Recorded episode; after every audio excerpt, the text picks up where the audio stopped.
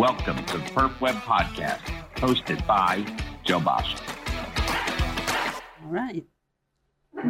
Yeah, my talk. Um, I will show. I mean, I include so several study and show in any aspect with um, related to um, the CPB how it's alter the physiologic um, alterations. But before my talk, um, I have some. um, since back then, um, I, I was um, a postdoc, and um, we have guest speaker, and um, he said he feel very excited um, for today because um, he need to talk renal physiology in front of the textbook of physiology, and I understand right now. Yes. I'm, I'm gonna talk something about renal physiology with the textbook of renal physiology beside me. So that's that I'm gonna understand the feeling. All right. Um, I- would like to um start with the. I mean, for for perfusionism. So we taught, we do so many many techniques. Um, the first one that that I want to show and um, mention about is about the hemodilution. This is a very nice picture. Um, you know, um, I mean, in terms of we we infill, we have the pumping, which is um, and then finally we we do the hemodilution. Um, I start with the the experiment in rats. Um, they compare the renal blood flow you can see right Joe from oh sorry. They compare the the renal blood flow if you Yeah, infill if you push and hold, okay and then you'll see the red light come on. all right yes There you go. Okay, this study study in rats, they compare if you with I mean without the, the CPB, just hemodilution. If you infuse saline or you infuse albumin or you infuse the whole blood, and then and then they um, look at the renal blood flow, compare with control, you can see even saline or even the, the albumin um, all of this is shown to increase the renal blood flow. But if you infuse with blood, it didn't change when you compare with control. What, what does it mean? It means that hemodilution absolutely its effect on renal blood flow in some way. And next, very nice study. Um, if and you just to make sure I understood you, you said that hemodilution increased renal blood flow. yes from this study. Just hemodilution on its own, no CPB, just infuse taking a patient and giving them a two liter bolus of saline. Yes, that's true from this study, but I will show you so many studies. And then in the protocol two, in, in the same study, if you restore, I mean, you infuse by even saline or, or albumin, and then you reinfuse with blood, it return renal blood flow. So that, that that's it show, it clearly show hemodilution effects on renal blood flow, absolutely and then um, they try to like understand what is the underlying mechanism and they block so now they use the papaverine they block the, the um, myogenic response. After they block yes it seems return to, to control. So in this study they summarize that the hemodilution play a role in, in determining the reduction the baseline of renal vascular resistance from this study and next, I'll show you the study. They compare hemodilution alone and hemodilution in CPB. And they compare with sham study. Again, hemodilution, and they look at the, the capillary perfusion. Hemodilution alone, yes, it's reduced the, the capillary um, perfusion. But it's more get worse, I mean, exacerbate is more get worse when hemodilution with CPB. So um, it means that it not only hemodilution affects on the kidney, affects on microcirculatory, but they have another aspect of CPB. What is that? They look at the inflammatory response, and in this study, it's clearly show hemodilution with um, compare with um, CPB. The CPB increased the TNF alpha, which is um, very, I mean, um, for the inflammatory cytokine, increase interleukin 6, increase interleukin 10. They look at, at the kidney and, and the lung. Again, I'll show you again. Uh, If you compare from sham hemodilution, I would say yes, it's increasing inflammatory cytokine, but it more get worse when hemodilution in CPB. What else that they show? Very, very nice study. Um, they look at the neutrophil infiltration, which is show inflammation, right?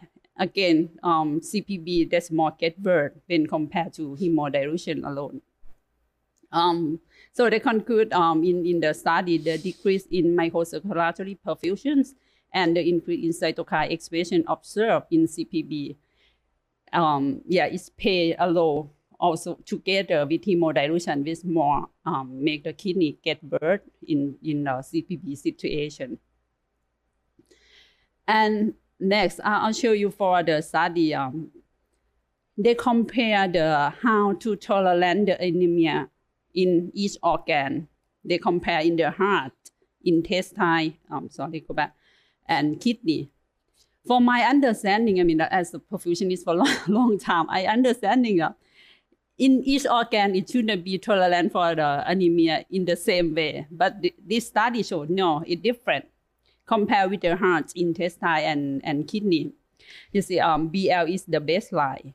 H1 is the hemodilution at 25%, I mean, um, hematocrit 25%, and H2 is a hematocrit 15, and H3 at the 10%, hematocrit at 10%, and um, H4 is 5 to 10%. And you and then um, measure the microvascular PO2. For the heart, you can see um, if you compare to control, yes, hemodilution um, reduce the PO2, but you look at the heart, intestine, and kidney. Kidney is more guesswork. You, you can see from, from this one. The more hemodilution, the more reduce PO2 in kidney when compared to heart. Heart is more tolerant in this way. And they um, look at in the uh, in the detail, and then you, and you can let me show you um, at the kidney. This one is the kidney. Um, let's let's see at the hematocrit at thirty percent when decreased to 20, decreased to um, 10%. And you can see it's different from intestine, different from the heart. Um, the tolerance is lower than another organs.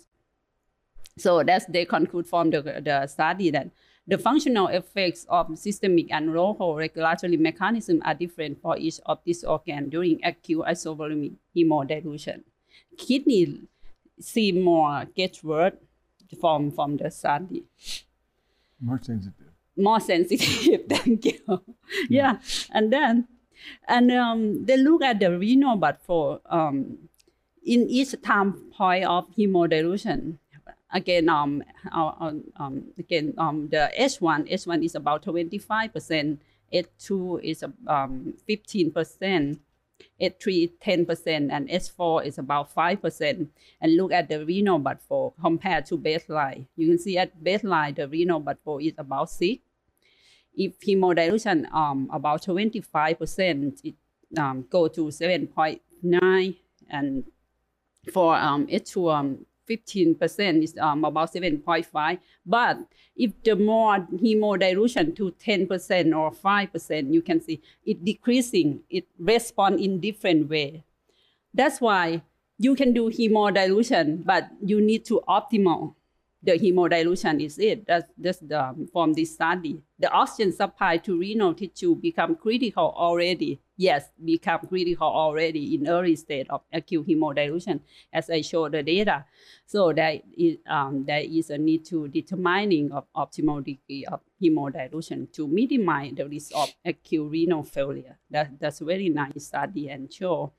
And um, what is I, I want to point out again um, for the um, if the severity of hemodilution, you can see at H3 and H4, it decreasing the oncotic pressure compared to the hemodilution at H1 and H2. H1 is 25, H2 is um, 15%. But if more very severe, it show decreasing um, the colloid osmotic pressure again, um, in my opinion, yes, you can do hemodilution, but you need to optimize the degree of your hemodilution from the study.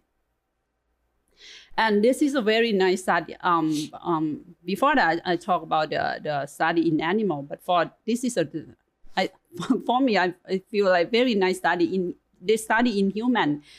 Um, even small group of, of the study, but the very very nice and clear the, the data. Um, they measure the renal function effect of cardiopulmonary bypass on renal perfusion, filtration, and oxygenation um, in, in um, patient do bypass.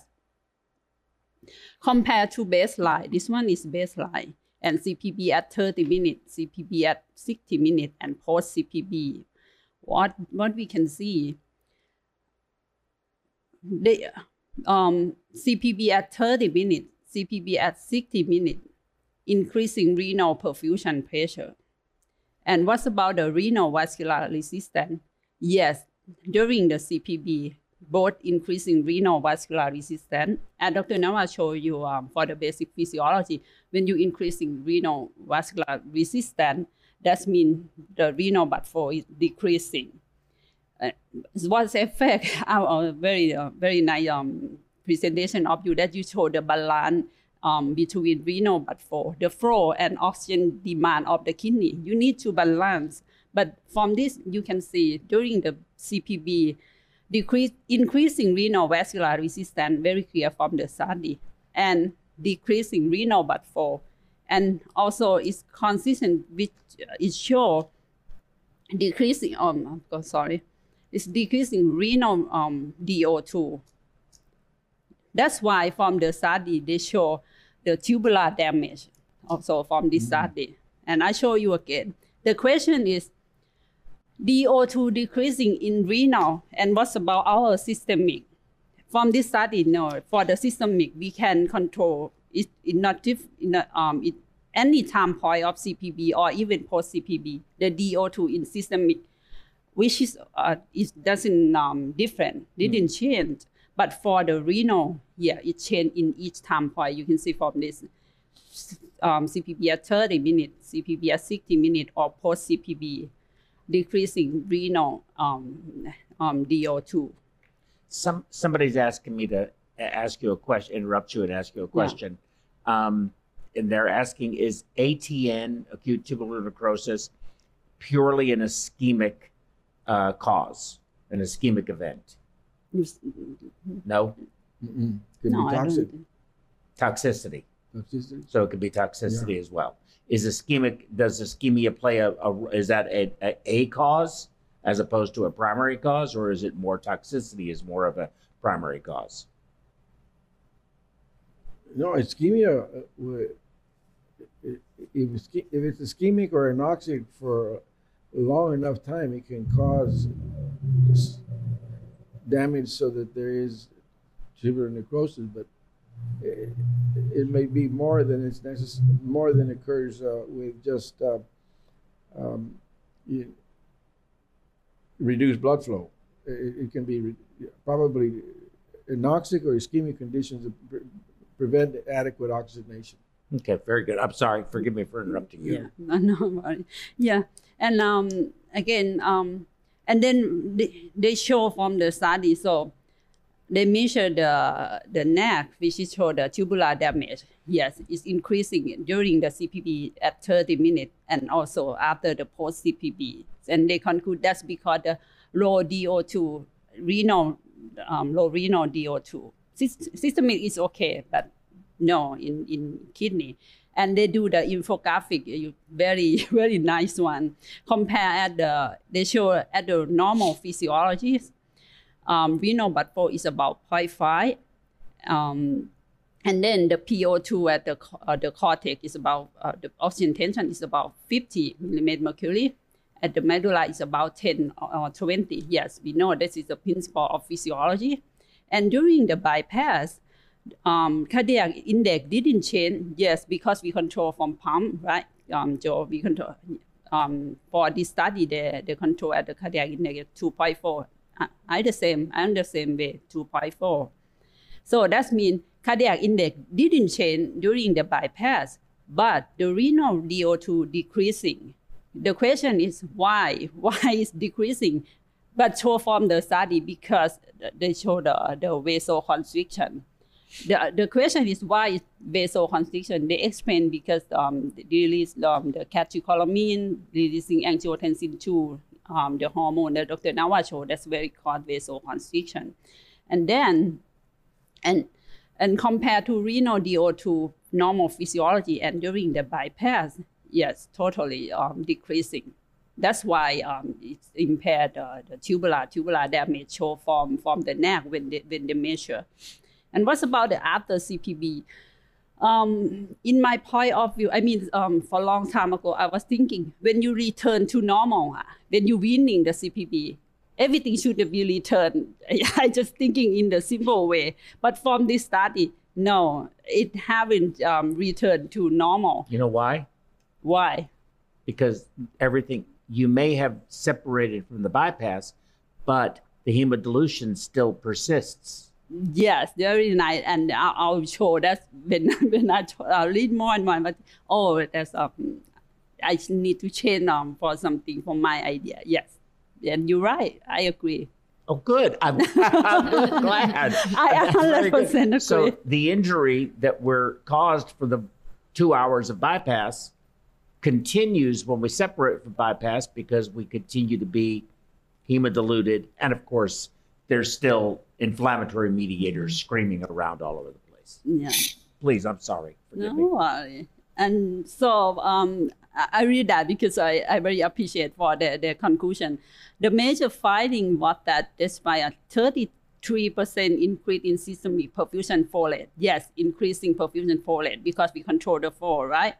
But during um, the renal oxygen supply demand is mismatched, and as like I show from the data, this one are likely cause to renal va- vasoconstriction, which in combination with hemodilution decrease renal DO2 by 20% during CPB. This impairment, the renal oxygenation, was accompanied by the release of tubular injury marker and was further um, exacerbated after weaning from CPB. That's from the conclusion, and, and I, I agree with this. This is the factor of hemodilution um, from the CPB. And then um, I'll show for the, what's about the hypothermia? We do hypothermia. You do the hypothermia. Mild, but Mild. it depends. So if it's a if it's a a, a relatively straightforward um, coronary two or three or four bypasses, maybe even five bypasses, uh, will drift on temperature. So we'll use mild hypothermia down to 30 to 34 degrees in that range. Uh, if we're doing a valve CABG, a little longer procedure, we'll maybe cool to 30, maybe 30, you know, 30, 32. And if we're doing something more complex uh, and expect a much longer bypass time, we'll go down to 28. Generally, not much below that unless we're doing a, uh, a circulatory arrest. And then we will cool uh, to 18 degrees. And what about you, Jim? Um, let's say, for example, Bentall operation, how um, you control the, the body temperature. You cool to, to for me, 28. Uh, for like- you, Yeah, but like, I for example, the, the Bentall operation. oh, for a Bentall? Yeah, but maybe Um, if 20 without circulatory arrest? No, without. Without? Oh, no. For a Bentall? No. you we maybe would 30. 32, 34. Yeah, that's the question for Jim. as Uh, long what as we have as long as we have adequate cerebral blood flow Ah, um, and perfusion in general that we're not going to be doing circulatory arrest uh, as, as you know as long as we're perfusing via either the innominate or something that or subclavian that we can flow to the body uh, while they do the they can clamp uh, uh, proximal uh, of the innominate takeoff, then we'll just perfuse normally and only use mild hypothermia. Oh, okay, maybe I'm more than you. I, I mean, I'm lower than you. Yeah, we wouldn't just because we're replacing the ascending aorta and the, the aortic, even if we're doing an aortic valve with it, a valve conduit, as long as we have perfusion, we're not going to cool much. Mm. It's more how long are we going to be here? And for a standard Bentall with our surgeons, even with uh, replacing the valve, that's probably going to be a 50 to 60 minute bypass time. So it's not very long. Yeah. Does that seem right to you? About Oh, okay. Um, yeah, ne- and next I'll show about how hypothermia affects alter the physiologic function for the kidney. We focus on the kidney. Uh, they compare between 30, uh, I mean normothermia and hypothermia in 28, and then show the renal blood flow, and they measure the renal blood flow, and absolutely, that's very clear to show that hypothermia affects on renal blood flow, decreasing renal blood flow from the hypothermia. And what's about the renal um, uh, uh, vascular resistance? Yes, hypothermia, hypothermia, increasing renal vascular resistance. That's why decreasing renal flow. Yeah, Very, I mean, I mean, it's reasonable. The question is, what is the underlying mechanism? Um, they was thinking about um, the nitric oxide. If nitric oxide um, Ah, effect on oxide, huh? on this, and then they inf- they infuse the nitric oxide, but didn't change in the at the hypothermia after infuse the nitric oxide. No, it didn't change um, to normothermia. So they conclude that um, the nitric oxide may be um, not involved. So from the conclusion, cold, yeah, that's it, uh, hypothermia, induced re- rest in renal vascular resistance result from afferent arterial vasoconstriction by the autoregulatory mechanism, setting renal blood flow and GFR in the proportion to metabolic rate, which cannot be explained by reduced nitric oxide production alone. Because when they, uh, again, I show again, because when they infuse the nitric oxide, it didn't change. And next, that's I really right um this slide. My also my question when we do the hypothermia, in every organ in our body, the same temperature or different. That, that's my question also during uh, I mean I control the heart lung machine, and when we saw the from the arterial temp, it's the same in the organ, and in each each organ is the same value or not. From this study, they show no, it's not the same, and Huh. they can they show that regional temperature during CPB, the kidney temperature was almost identical to arterial temperature, but the brain doesn't. The- The top one is the brain. No, when you decreasing from they decrease from 40 and decreasing until to like 20, 25, you can see, and they measure at arterial, venous, brain, gut, kidney, muscle, rectal. Kidney seem identical to arterial. It's um, the same as we can see it. I, I feel, oh, okay, that's okay, that's that's okay for me, and but very important. Yes, we can um, we can see the kidney um, reduce the temperature the same as the arterial. And what about the flow? The flow should be reduced, um, and then they show if you at the high flow. Um, I'll go back to this. They measure the flow at carotid flow, um, skeletal muscle flow, at the renal artery flow, and femoral artery. The flow decreasing in renal artery, but not in femoral artery. Why? The question is why. They said that's because the redistribution to the skeletal muscle. It shift um, the blood from kidney and so the other organ and shift to, to the skeletal muscle. So, but for during hypothermic cardiopulmonary bypass, it shunted to skeletal muscle, particularly in the high pump flow. That, that's true from this study. huh. And then, what's about the met- metabolism?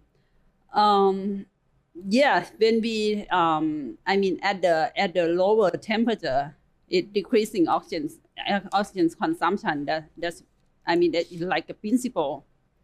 But we need to consider. I mean, in my point of like perfusion, it- when you do the rewarming period, at the rewarming period, we still do the we still on the hemodilution, right, Joe? We- Yes. Yes. Still, yes. Yeah, It- we still he- um, continues. hemodilution. it continues all the way for a few several days.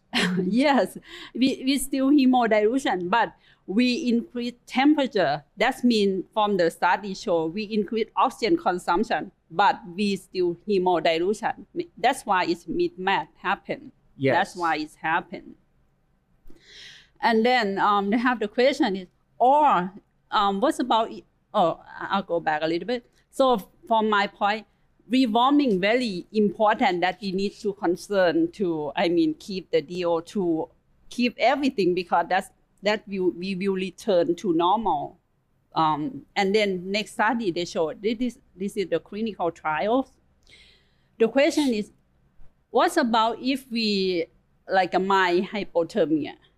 They keep the temperature during the operation and until weaning at 34, 34 degrees Celsius, and they compare for the hypothermia and like a we do hypothermia and then we rewarm to 37. It, did, it is different or not. If you maintain 24 throughout the, the operation until weaning, compared to, to normal that we did, and what's about happen on, on the on the kidney. Actually, they they they not show uh, the data didn't uh, different much, but we, can see some some um, important points. Sustained mild Huh. hypothermia does not improve renal outcome. However, rewarming on CPB is associated with increased renal injury and uh, should be avoided. That they show from from the study. So, uh, uh, just to make sure that I'm clear and that the audience is clear, are you recommending not using hypothermia for bypass because, or is that study recommending, or or illustrating that staying normothermic is better than cooling and rewarming? No, I, I, I'm sorry. Um, I mean, you can do hypothermia or or you sustain my my no my hypothermia from this study, but you need to concern during rewarming period, the So what- rewarming period. So go if you could go back to the slide. Just want to make sure I'm clear on this. Sustained my, mild hypothermia does not improve renal outcome. However, rewarming on CPB is associated with increased renal injury and should be avoided. So I, I don't I don't think I understand what that's saying. They say when you rewarm at the rewarming period, you need to, like I mentioned, you need to make sure that your DO2 is proper. Your Okay, everything so is this proper. is so if so you cannot be uh you can you you cannot be at lower flow while you're rewarming. You need to make sure that so what this slide is saying is during rewarming you have to make sure you are delivering your DO2 is as much as it needs to be as opposed to suboptimal. Yes, and Okay. not, not only DO2 uh, in terms of flow, in terms of pressure. Right. DO your DO2, your O2 delivery. Yes. Total O2 delivery. Mhm, Yes. Got it. Okay. And then um, I show at the, the mathematical models. This is a, I mean, like uh, they they use the mathematical um, to to predict um, something, and they show from the model for calculate at at the 28 degrees Celsius, the model predict is market decrease 46.1 percent of art- arterial flow, which result in 47.4 reduction in single-nephron GFR. I point out that because I- I want to show you that even we calculate like the mathematical model or something, hypothermia effect on renal blood flow effect on vascular vasoconstriction. and affects sodium re, uh, sodium reabsorption. Yes, that's from the, the models And this is just only from hypothermia, from hypothermia. nothing else. Yes, just the factor from hypothermia. And when compared um, at the renal um, cortex and renal medulla, the renal medulla, as I showed the slide before, the oxygen tension is about just only 10 and 20. Renal medulla is particularly susceptible to hypoxia during rewarming phase of CPB. That's from the, the mathematical model um, prediction.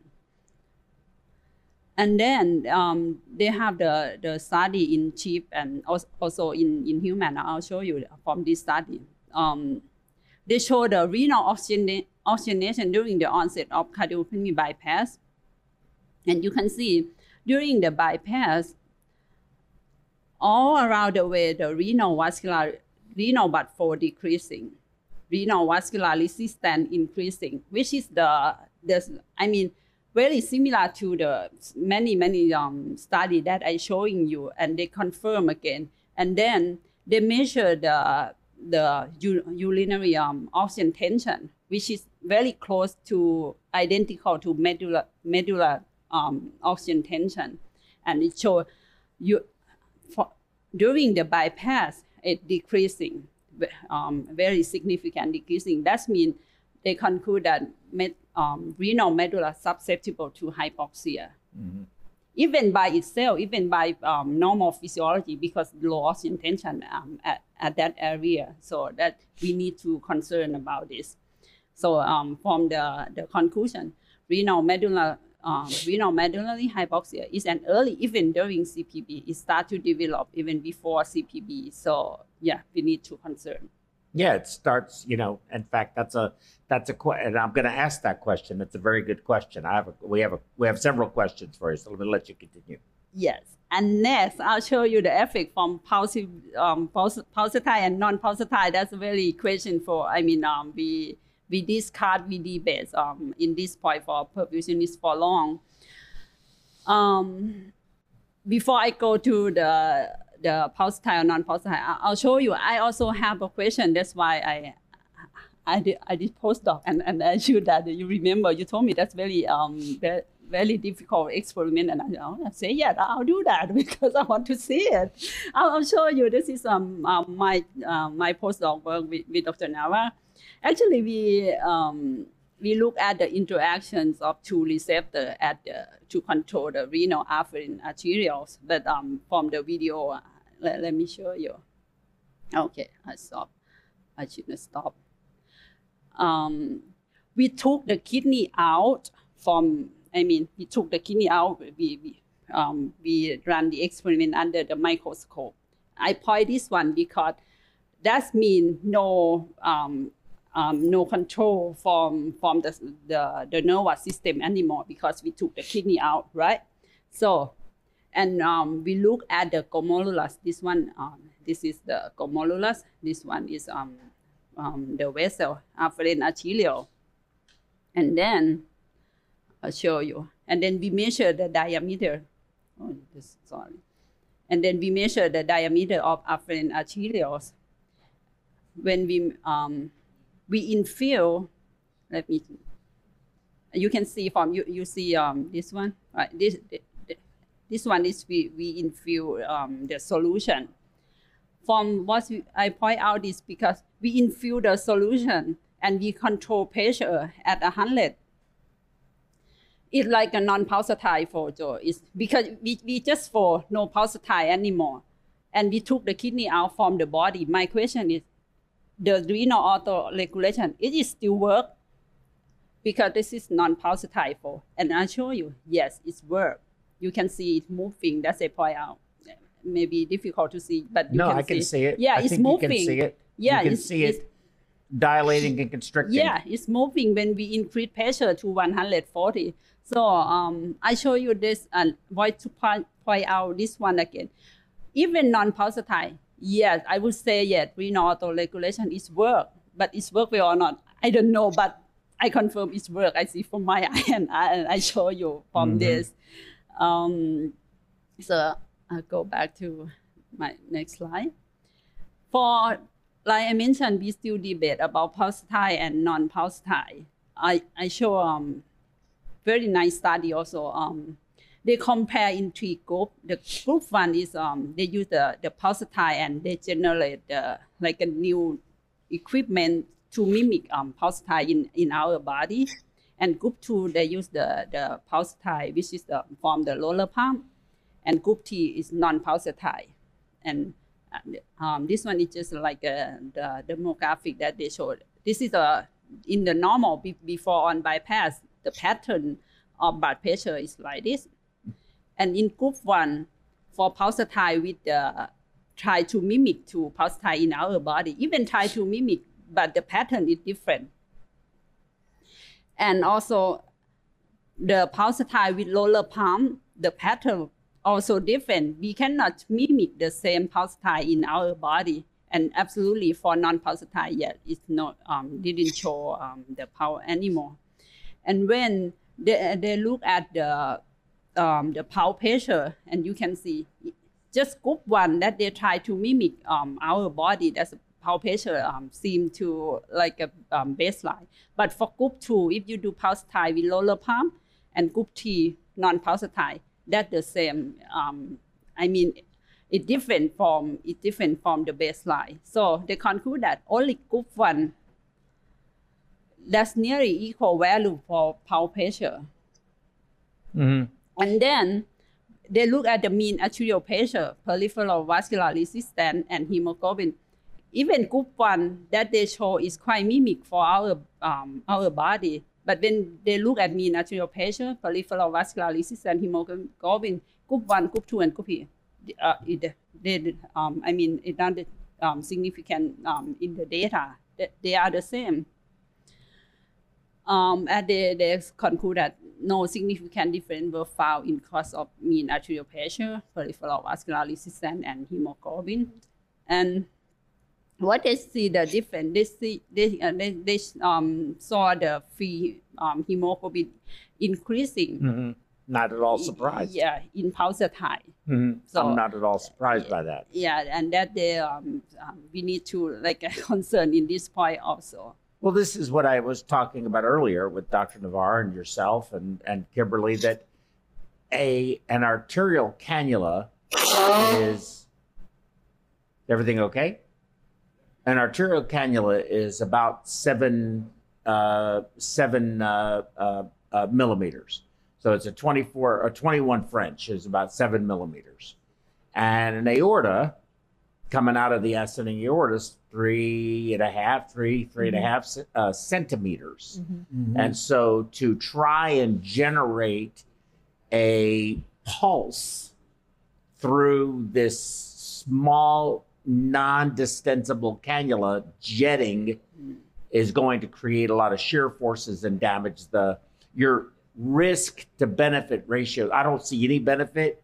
I see very high risk. Mm-hmm. I don't believe in trying to pulse with artificial circulation unless you want to separate the aorta and attach a big giant graft to it, like you would with a total artificial heart, if that's what you wanted to do. But I, I don't think it makes sense.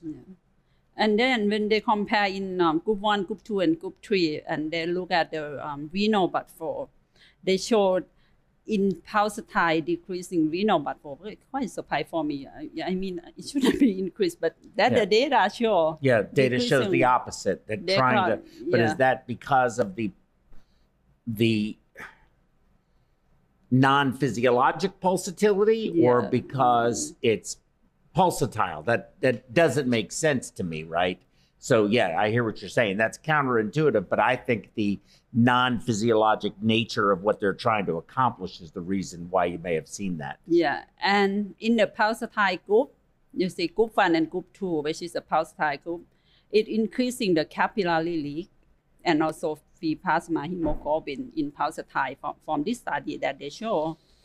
But um, but from another study, like, like I mentioned, pulsatile and non-pulsatile is still a debate. They show some some benefit from from pulsatile also. For example, they show um, the increasing of the I mean renal but for to outer even outer or, or inner cortex and medulla in, in pulsatile 4. This is another study that they show the regional renal but for was significant higher in both outer and middle cortical of pulsatile CPB compared with the non-pulsatile CPB. This is another study. So is- this one is supporting it. Is supporting pulsatility. Th- this one is supporting pulsatility. Yes. And another um, study that show um, they show is it pulsatile improve renal function or not? That, that's the question. But they point to the the plasma free, um, plasma free hemoglobin because um, one cause of acute kidney injury, right? Plasma hemoglobin. And this, the data show in pulsatile group increasing free plasma hemoglobin. Mhm. um, and didn't protect the kidney anymore in, in pulsatile group from, from the study. That they show this increased level of hemolysis goes some way to explain why we didn't see the beneficial impact of pulsatile CPB4 on renal function or intraoperative lactate level from, from this study.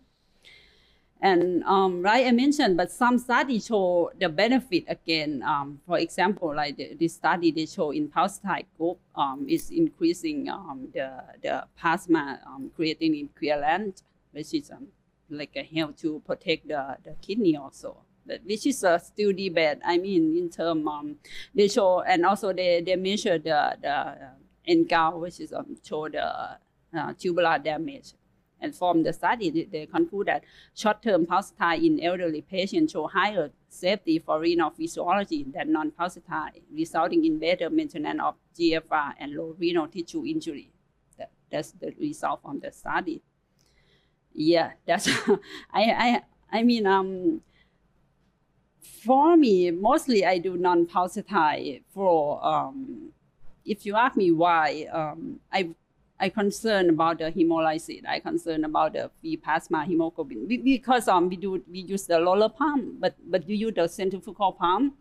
But I, I asked you before, do you use pulsatile or non-pulsatile? And you you answer your answer is um, non-pulsatile.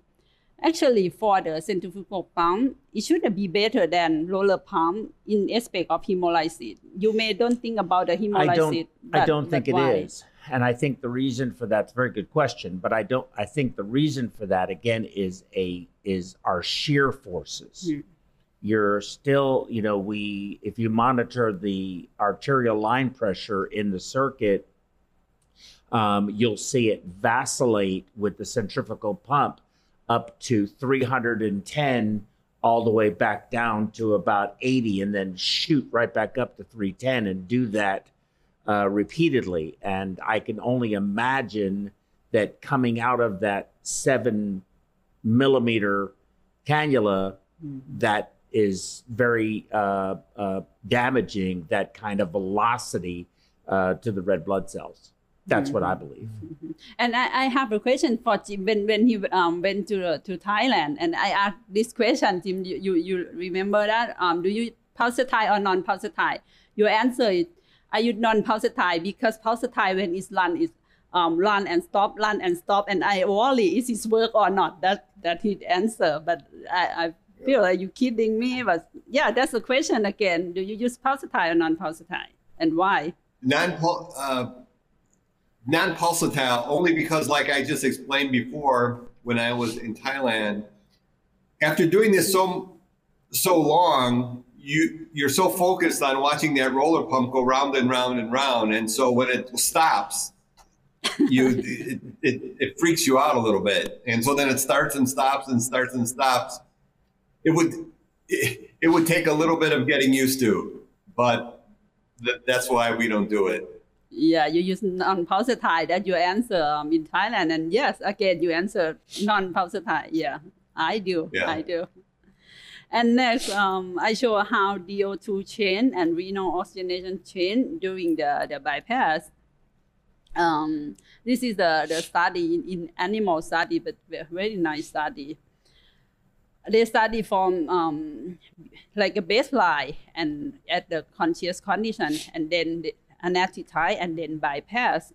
And you can see at the bypass, the mean arterial pressure decreasing. Yes, we decrease mean arterial pressure is about 50 to 70 millimeter mercury. And then show decreasing renal blood flow. You see, when to compare to conscious and under anesthetic, type, but when bypass renal blood flow decreasing. And um, again, um, medulla um, oxygen tension, yes, decreasing at the bypass. That's why they point out to the medullary hypoxia happen during the bypass. We need to concern too much about this point.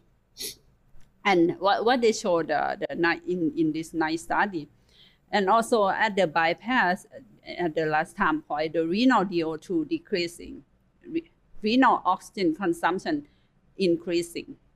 That's why they show again is mismatch happen from the um, renal oxygen extraction is increasing at the bypass period. So they conclude from, from the study, renal blood flow and renal DO2 to be markedly reduced during CPB, even though the systemic oxygen extraction was similar to that in, in, in the in the ship. And um, we need to, I mean, show the, the very nice clinical study from Dr. Lanucci that, um, that we talk about so many, many times for the, for the perfusionist, for the goal-directed perfusion to reduce acute kidney injury. Um, it's a randomized trial. Um, he, he compare, I mean, he looked at the, the two group, the control group and the goal-directed perfusion group. At the goal-directed perfusion group, they keep the, the DO2 more than 280 to 80 compared to, to the control group. And they, the, from the data, they show in um, goal-directed perfusion group, if you keep DO2 more than 280, the AKI instead one rate, they use um, the AK, the AKIN class one um, to classify the AKI state one um, significantly reduce um, happen when compared to, to the control group. So um, they um, conclude that a goal-directed perfusion study aimed to preserve oxygen delivery during CPB is effective to reduce um, the, the AKI happen. Um, and from this, um, I show again, so um, this is the recent study. From the study from Dr. Lanucci, um, he point out to more than 280, but um, recent study, um, they point out to maybe T, um, T I mean TOT 303 for the DO2, maybe um, like a better than 280. That's the recent study show about the, the DO2. Um, and also from, from this study, they conclude that age, um, CPB time, like the level and DO2 were significantly associated with um, the cardiac, um, I mean for the, um, for the AKI after CPB. And like I mentioned, a decline of DO2 greater than um, TOT was um, correlated with post-operative AKI, which is a little bit higher than 280 um, study from Dr. Um, Lanucci. And the question um, again is um, how we can protect. Um, I mean, um, in the afternoon section, we, we will talk this again, but but I show this. Um, they compare if we fall at the cardiac and index at 2.4, 2.7, and 3, and and they show compared to 2.4. I mean, compared to um, the flow rate at 2.4 cardiac index at 2.7 and 3 it increasing um, oxygen delivery to the kidney, which is the, um, and from this study um, right now, they do the clinical trial to compare the, the two but for between 2.4 um, 2.4 and compared to 2.9 with low flow and high flow rate. This is effect on, on kidney function it shouldn't be effect on kidney function in same way with um, the hypothesis is um, increasing um, high flow rate shouldn't be better for, for preserve the, the kidney function. And next, um, I show you for the inflammatory response to the CPB um, for the kidney. They um, how I can say they they analyze the, the gene expression the gene expression for the inflammatory response. After the CPB uh, the study in animal study and then after um, the CPB they analyze for the for the mRNA the the, the gene um, response and they show interleukin six and so many many um, inflammatory cytokine gene um, significantly increasing after the CPB. So that's confirmed again. Inflammatory response, yes, happened for the for the CPB. And when look at the plasma concentration of interleukin six from the animal study, you can see compared to sham at the CPB group, the interleukin six increasing more than um, 4,404, which is um, Well, that's a lot. yeah, that's show. I mean, confirm again. Yes, inflammatory response is happen during the CPB. Um, and also from this study, it, and they try to what is the underlying mechanism, um, and they show the expression of cytokine and adhesion molecule. Um, so many things is um, accumulate and increasing during the CPB from from the gene expression. And for another study, they look at the I mean, they look at um, in different organ from the heart, from the lung, from for the liver, for the kidney, and um, from the study they show neutrophil and platelet accumulate in the heart, lung, and kidney after cardiopulmonary bypass, and also for the platelet and um, neutrophil were entrapped in the heart, lung, and kidney of, of the bypass. That's indicating that cell accumulation may contribute to the development of organ dysfunction. That's also happened also. And for the clinical trial, um, they, they measure, um, I mean, um, more than a thousand um, from adult cardiac surgery, and then they measure after after the surgery, look at the interleukin 4 and interleukin 13, and also for interferon gamma. And from the study, they can um, they show that both interferon gamma and interleukin 4 and interleukin 16 cytokine increase immediately after cardiac surgery and associated with high risk of AKI, even one year mortality. That's from just um, the, the study from 2019, very recently in, in, in patients.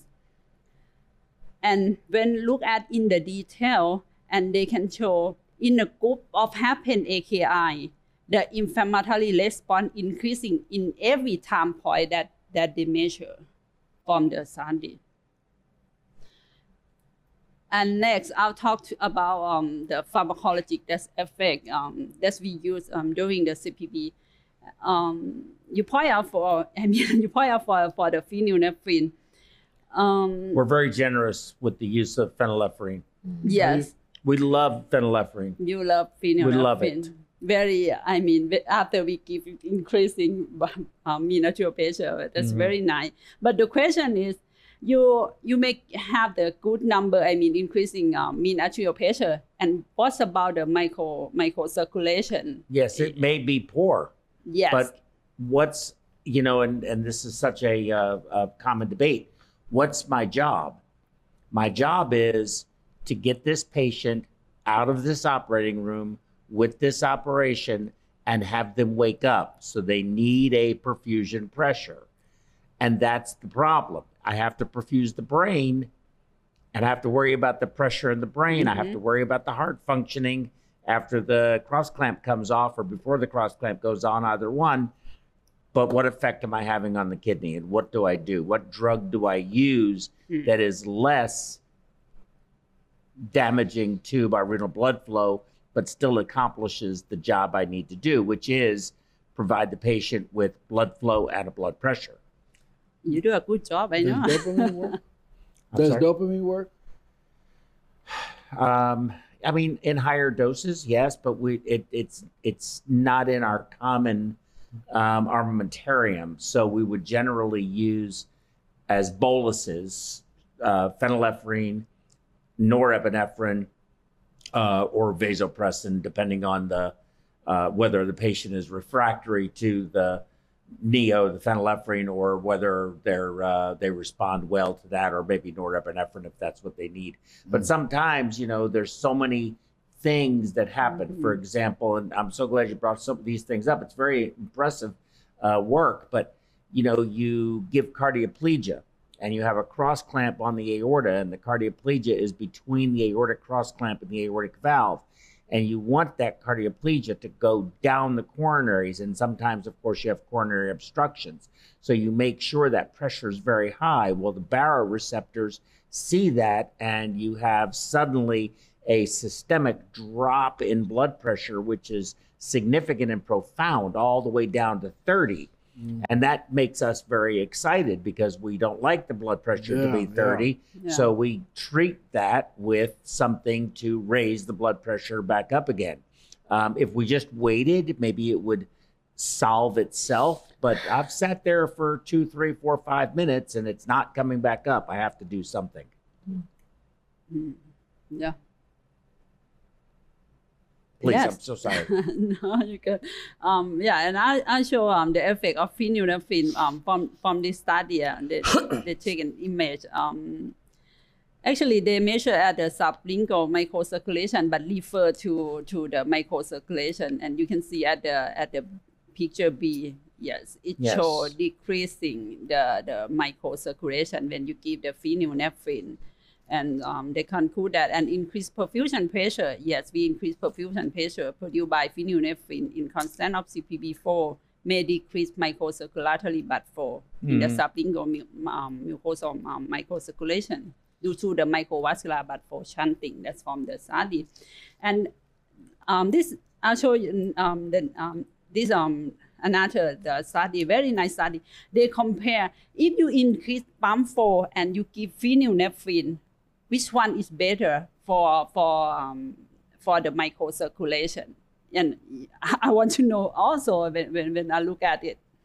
And you can see um, the study that they, they design um, decrease blood pressure to, to 65 and then they increase pump flow and or give phenylephrine and then they compare and you can see um, they look at the vascular resistance as um, systemic they measure as systemic um, at the gastric pancreatic renal cerebral and femoral.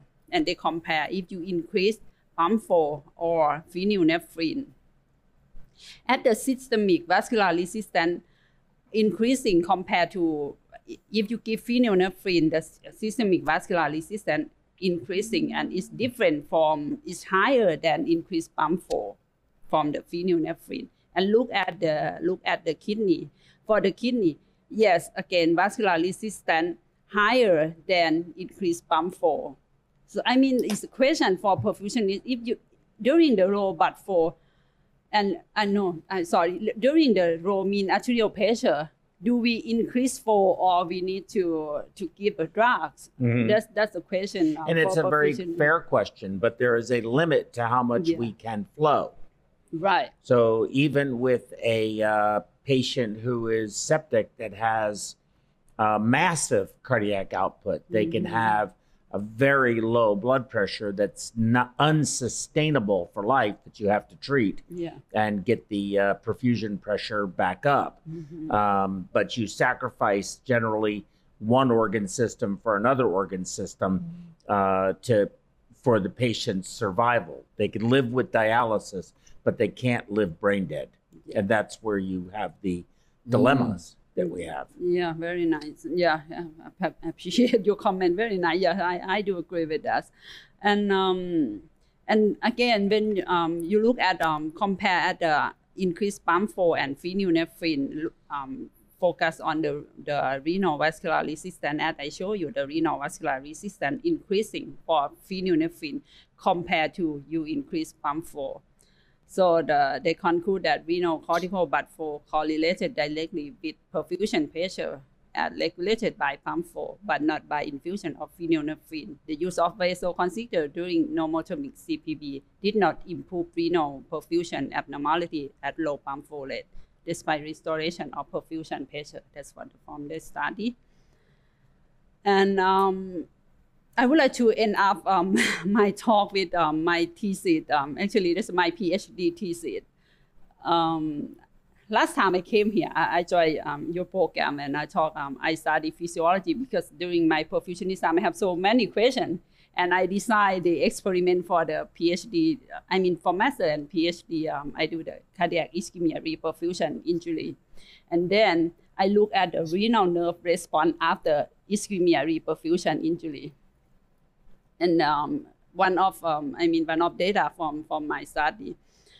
Um, I will show you that after ischemia reperfusion injury, and then I measure direct measure of renal nerves. We put the electrode on the renal nerves, and we um, measure the power step um, power spectrum density.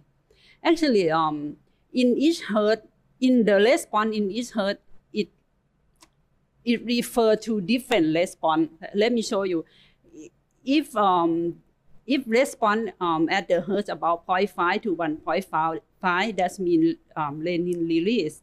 If response at 1 to um, 2.5 is mean sodium excretion, and more than that is mean um, its impact on renal blood flow.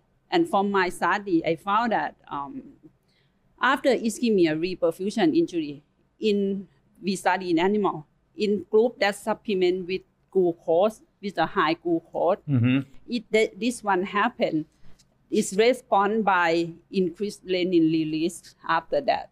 So that means after ischemia reperfusion injury happen, is I measure after that two days, it still have high renin release, which is um turned to cuvette, and I mean finally we have the high angiotensin two, which still cause vasoconstriction. I mean in systemic or in in in renal, but for also turn back to, to your answer before. Yes, after CPB, it still have something happen. The injury is ongoing. It's ongoing. It's the phenomenon that we're dealing with. yeah, that's that's something from from my PhD research. That's one to show. And um, I want to summarize my talk with. I think that's, hey, that's, that's, very one of my slides. Did you? Did I steal it from you, or you stole it from Oh, me? I'm so sorry, but I steal it. Did you steal that one from me? I, I just, I'm sorry. I sent them my slides. Not at all. That looks Oh very familiar. God. No, not at all. all right, I, I would like to. Actually, we, we talked to many aspects of CPB involved in in um, in um, O'Neill. physiologic alteration. Um, yes, hemolysis happened as as I mentioned, and plasma hemo- hemoglobin was um, I mean is um, promote the acute kidney injury of course and stimulates sympathetic nerve activity. As I show you for my, my research, yes, I, I found that after ischemia reperfusion injury, it stimulates sympathetic nerve activity. And I measure from the renal nerve um, directly, yes, it shows. Also the hypoperfusion we need to avoid. And so like information and so many things that that's all my talk um, um, throughout the, the hour. And this is the last slide from morning section. Yesterday, um, Joe picked up Dr. Navar and I um, at the airport. It's a big airport. It's in Houston Airport. And I haven't shared with you. Um, I get lost a little while. I get lost for, for some way. And Dr. Navar said, um, we walk so long. Are you sure that that's we collect? I said, oh, there's, there are so um, civil terminal, Dr. Navar, but believe in me. Um, I have the Google map in my hand. I know the direction, and both of them they link. Finally, we, we, we will find job. Actually, um, it is in my hand. Um, so that's my point. Um, we know so many alteration, uh, many many things happen for physiology during the CPB, but this is in our uh, our hand. It is in perfusionist hand, and that is my talk in the morning. Thank That's you. That's very good. Excellent. Um, a, a question for you. That was excellent. Thank you. I have a question for you, and that is: Is Bangkok Airport bigger? It's bigger than Houston Airport. um, they are in the same building, you know, but Oh, okay. not separate in many terminal. What's Jim can share share this? What's about the airport in Bangkok, Jim? Uh, this, we are in the same Yeah, building. Bangkok- Yeah. Bangkok Airport is very big. It Mm-hmm. is- It is. It is very big. Um, it's a major international airport. Mm-hmm. It, would you say it was so? It doesn't have as much land mass as the terminals of IAH Intercontinental in Houston, or it, it because it's more in one structure. You have different levels because we just have it spread out. It's uh, well, it's Texas. Everything's spread out in Texas. It's true. Um, but true. Uh, I I don't know. I would have to Google it. Okay, very good. is- Well, that's not bigger? part of our thing today. So, Jim, you want to uh, you want to start off with uh, any Sure. questions you may have? I have the audience questions here, and I have my own questions as well. Maybe Dr. Navar, since this is your student, do you want to No, you want to grill her, or do you no want? griller. It's okay, Jim. Go ahead. Okay, Tabby. Thank you very much. Thank you very much for your kind words. it's my Um, pleasure. uh, a couple of things. Um, I will tell you with the delivery of oxygen, I have changed my technique because I've started using apps. And I think what we have to think about now is we have to calculate our flows to deliver a certain amount of oxygen. And using the apps that are available, we can calculate our flows, our P, uh, we can calculate our PO2, plug in our PO2s and our saturations and our hemoglobins, and it will tell us what we need to flow. I think sometimes we need to look away from the 2.4 index and actually look exactly how much oxygen we are delivering. That's my first point. Um, My second point is, Joe, your comment with the blood pressure going down upon the delivery of cardioplegia. Potassium is a potent vasodilator, number one. When we turn that cardioplegia pump on, we've also created a, a little bit of a shunt. And so that's taken away from the systemic blood flow. And also, what I try to do is I try never, ever, ever to give neosynephrine as I'm delivering the cardioplegia. Because when I do that, it just becomes part of the cardioplegia and just constricts the coronary arteries. Mm, good points. Um, good points. What is cardio? Uh, and also, and I think one of the most important things is neosynephrine makes the surgeon happy when they look up at the monitor and they see a blood pressure that they're happy with. Um, but getting back to you, Tabby, um, he- hearing your words makes us think and review everything that we do behind the pump every day. And so it's a good uh, it's a good exercise in in awakening to uh, really kind of press the reset button and focus on uh, on what we do every day. Thank you. Hi, thank you, Jim. Thank you for joining. I, I- told you, you surprised me. I'm so very honored that have you here. You know, he's like a And he's a Yeah. trooper. He's he's sticking with us because we're going to take a break for lunch here. Uh, and I hope you'll come back for our last two. I think we have a couple of more lectures to do to make sure that we get all of the points that we need to get for today. And of course, you're getting, if you need the points, we're giving you the points for today, of course, uh, uh, for your generous time. Um, it's the least we can do. Um, but uh, but with that said, those are I think your points are well taken. I don't give the neo as I'm giving the cardioplegia either. I do agree with you on that. Um, and you know, as far as the potassium is concerned, um, we do this case with uh, where we use uh, systemic hyperkalemia, and we'll give the patient up to 240 milliequivalents of potassium, sometimes as high as 300 milliequivalents of potassium as a single dose. And if Mhm. you give that too fast, you have to be very careful how you do it. I see the opposite effect. We see massive, very significant hypertension. So I do it in okay. probably 20, 20 to 40 milliequivalent aliquots and try to wait and try to drive that potassium up. But that's a different lecture. Uh, but I know that you can, I think you can have both phenomenon occur. And certainly I've seen, you've seen, I think, that hypertension uh, as well on those hyperkalemia cases that we do. Um, I did want to get to uh, uh, a couple of questions about the, and I agree with you 100%, by the way, Jim, on the DO2.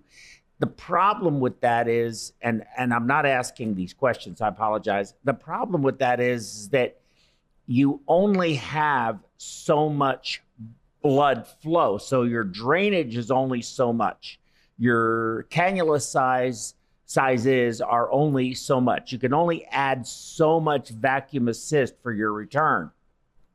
Um, and there's only so much that uh, the heart will drain, and they need the heart to be empty. So it's flow, and I agree with you 100%. But it's, and you, when you say DO2, you cannot separate the arterial oxygen content from that equation. And I just think we allow our patients to be too anemic. I think we have come to accept a 21 uh, hematocrit or a 7 hemoglobin as acceptable. But if that's too low and you can't flow high enough to achieve the DO2, that you only have two you have two choices. Hemoconcentrate if you can to raise the hemoglobin or transfuse. But transfusions and if you you know, we do lectures on transfusions with some very smart people. They will tell you, oh my God, if you give blood, you're going to, you know, you're just about going to execute the patient. So we, we, we're really stuck in a paradigm of this is a very provocative session today. There are, I don't think we really are going to solve these issues, but I think we really need to look into it because we have not changed a lot in our field for many years now. And I, I think we need to come up with some techniques that take into consideration all of the factors, including how we're affecting the kidney uh, and uh, protecting both the brain and the kidney, which seem to be, in my opinion, the two most uh, uh, the two most uh, susceptible organs to problems, uh, especially in the postoperative period. My thoughts, anyway. Mhm. Y- did- Everything we do is bad. It's just how bad we're willing to accept. yeah, exactly. That's exactly right. Okay. A question um, uh, from our audience What is the mechanism of increased renal blood flow from the hemodilution?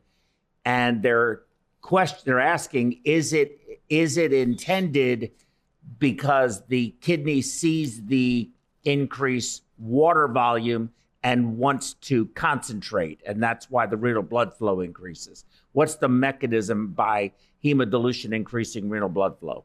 from the study, right? But um, I mean, uh, yeah, I showed the study. In my opinion, I, I was thinking the viscosity because hemodilution decrease viscosity, which is a re- decrease the vascular tone. Okay, so that it's should be increased renal blood flow. so you have de- decreased resistance due to decreased viscosity. Viscosity. Okay, yeah, that is enough. in my opinion. Maybe Dr. Navar add for something. Yes, uh, I think it's important to point out that, that, that the hemodilution uh, will um, reduce the degree of, of scavenging that occurred by the red blood cells to the nitric oxide that's released by the endothelial cells. So you'll actually have an increased nitric oxide levels in the kidney, which will give it give a vasodilating effect in addition to the effect caused by the decrease in viscosity. Okay. Hemodilution will also decrease your vas- vasoconstrictor factors such as uh, angiotensin 2 circulating in the blood. So, uh, i- i- just simple overall extracellular fluid volume expansion caused by hemodilution. Um, well, hemodilution caused by extracellular fluid volume expansion really has a whole lot, a whole host of um, uh, alterations that occur. That's why, if you want to know, if you want to separate the effects of a blood volume expansion per se, you do it with a isooncotic isohemic uh, perfusate by putting in line, similar to what you do, but in line, uh, a, a, a reservoir that equilibrates with the animal's uh, blood, and then you simply reduce the volume in the reservoir, and you get a pure blood volume expansion. That that will uh, lead to uh, a certain amount of hemodilution. That seems to be caused primarily by the release of atrial natriuretic peptide. So there are multiple factors that are involved in. Um, you're, you're going to also increase. Uh, well, in, in in CPB, you don't have to worry about the release of nitric oxide, but uh, in uh, in intact an- in intact conditions, uh, you would also have a, uh re- re- release of nitri- atrial natriuretic peptide. hmm Interesting. So it's multiple effects. So the other question somebody asked is they want a clarification during so because they they, they added that they've always believed the opposite and they want to make sure they understood you. Hypothermia increases perfusion to the skin? Or is that what you had said or did we misunderstand you? Well, um, Hypothermia. Hypo, yes, Yes. No, hypothermia. should not. um, from the study, right? But um, I would say hypo during hypothermia, they show the redistribution to because they measure as femoral blood flow. The femoral blood flow that mean to skeletal muscle. Mhm. Um, I would say yes from the from the study that show redistribution to increase um, femoral blood flow. That means increase skeletal muscle. But that's from the study that Skeletal they show muscle, that the cell. skin. Because Yeah. it okay, so skeletal muscle. So you have a redistribution of blood flow to skeletal muscle during hypothermia. Yes, from the study that I yeah, showed. from that study. Yes. And whereas I would have thought the exact opposite would be the case. You say that again. I'm sorry. I would think the opposite would be the case. You you think it's opposite? I would think that, but I was but I would be wrong. Because it actually Mm. increased would would you would you not think that? I would think the opposite. Yeah. Yeah, but it it doesn't. I- i- If you have your if you have your normal uh, reflex is intact, you, you will cause peripheral vasoconstriction. That is vasoconstriction to the skin blood vessels. They got to go somewhere. Okay. So it doesn't increase it to the organs, it increases it to get- skeletal muscle. Yeah, I, I think so because that would be um, one of the reservoirs that you could uh, increase blood flow uh, without. The kidneys will auto-regulate, the brain will auto-regulate. Uh, so you, but I think it's because you're redistributing to a central. A central location. it just Central, yeah. includes that in it. Yeah. So that doesn't really get sacrificed. Only the skin, only the integument is going to get is going to get shut off. Right, as a means of preserving um, Heat. heat. Yeah. Okay. And um, a question which I thought made sense: Are we accepting too low a hematocrit on bypass? We accept the low hematocrit. Do we accept? Are we accepting a hematocrit too low for renal protection? Um, sh- I, I go back to I mean I appreciate your your your answer before I answer this question because we have so many organ that we need to concern about. For the kidney, we need to keep the optimal hemo, hematocrit, which is, should be high for many studies. So because right now, I mean um, that we do right now for the CPB, decreasing DO2 at the renal. That means we should to keep more hematocrit. But if we keep more hematocrit, that means our hemodilution is not proper, right? It's not it's not the same that that we did. But I get very confused about the benefits of hemodilution. I think it became convenient, but we don't walk around with a hemoglobin of seven. We walk around with a hemoglobin of 13, 14. Mhm. Why does it have to be hemodiluted other than convenience and not wanting to transfuse patients out of necessity, in other words? So, is hemodilution, though most people get over it, get through it, um, In spite some of, don't. I'll say that again, despite, Despite, yes, despite the despite our best efforts. seven is low. Seven is really But low. that's very common. Mhm. yeah. And then uh, the last question from someone was um, since you were talking about the renal injury starts prior to them going on bypass, Mhm. um, they asked if they you think RAP technique uh, helps to exacerbate uh, renal injury prior to going on cardiopulmonary bypass. Um, actually, uh, on my I have never do rap, but um, for the question, That's because you're a good perfusionist. Oh, I'm good. All good perfusionists do not do RAP. Uh, Jim, you agree with me? Do you, you agree? smile. Jim, you agree? I, I rap. I'm a rapper. exactly. Exactly. What's rap? uh, retrograde autologous priming. It's a technique. What they do is they put the cannulas in, and then you drain the volume from the patient to displace the volume, the crystalloid that is in the perfusion circuit to minimize the hemodilutional impact of going on bypass.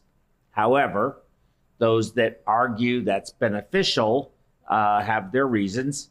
Um, but I believe that in order to make that work, um, you have to, uh, let me just say that this is inappropriate. Um, I'm sorry. You have to add uh, pressors because you're creating a hypovolemia um, and generate a blood pressure, of course. And then you go on bypass. And if the patient is already hypovolemic, if they're euvolemic or maybe a little hypervolemic already, it certainly you don't have to add the volume back. But if they have any hypovolemia at all, you're going to end up giving that volume right back to the patient over time.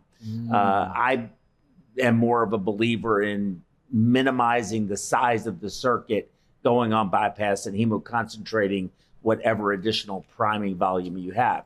So I think that the desti- the instability that occurs during RAP is more harmful than beneficial than the hemodilution impact of going on bypass and removing that excess volume as soon as you can. And I think it's just a difference in philosophies. Mm. What say you? For the lab, um, you mean how lab affect the the kidney, right? Yes, The- the because you had said in your Yeah. in your lecture there was a slide Mhm. that indicated that the renal injury associated with cardiac surgery occurs in the pre-pump phase during anesthesia, sternotomy, Mhm. all the things getting prepared to go on bypass. And I'm wondering, or this person actually was wondering, whether you think RAP exacerbates that uh, that uh, that injury.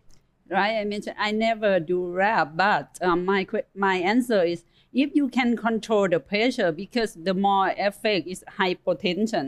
If you Mhm. can control the the the the blood pressure, it shouldn't be okay. Um, Even if you have to administer phenylephrine in order to do that. that's I'm gonna talk about, but you need to concern you con you control the blood pressure. Um, I mean, it's not just only from the vessel pressure, but you control in the proper way. That should be okay for for your Mhm. kidney. But Mhm. if not, that yes, I would say it, it will have effect if hypertension happen before you on CPB.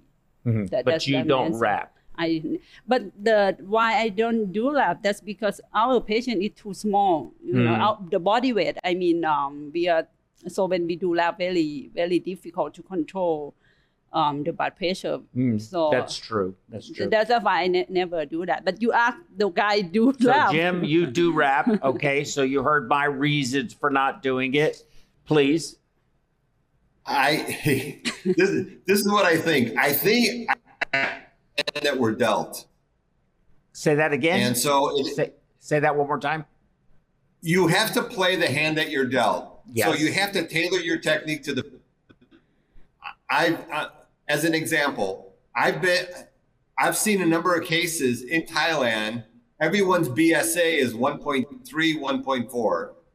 Everyone is Yeah. small. Yeah. Mhm. Um, where here in the Midwest, everyone is big.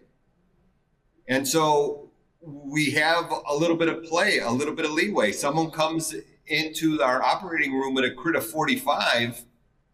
Um, maybe I want, uh, I don't want to RAP.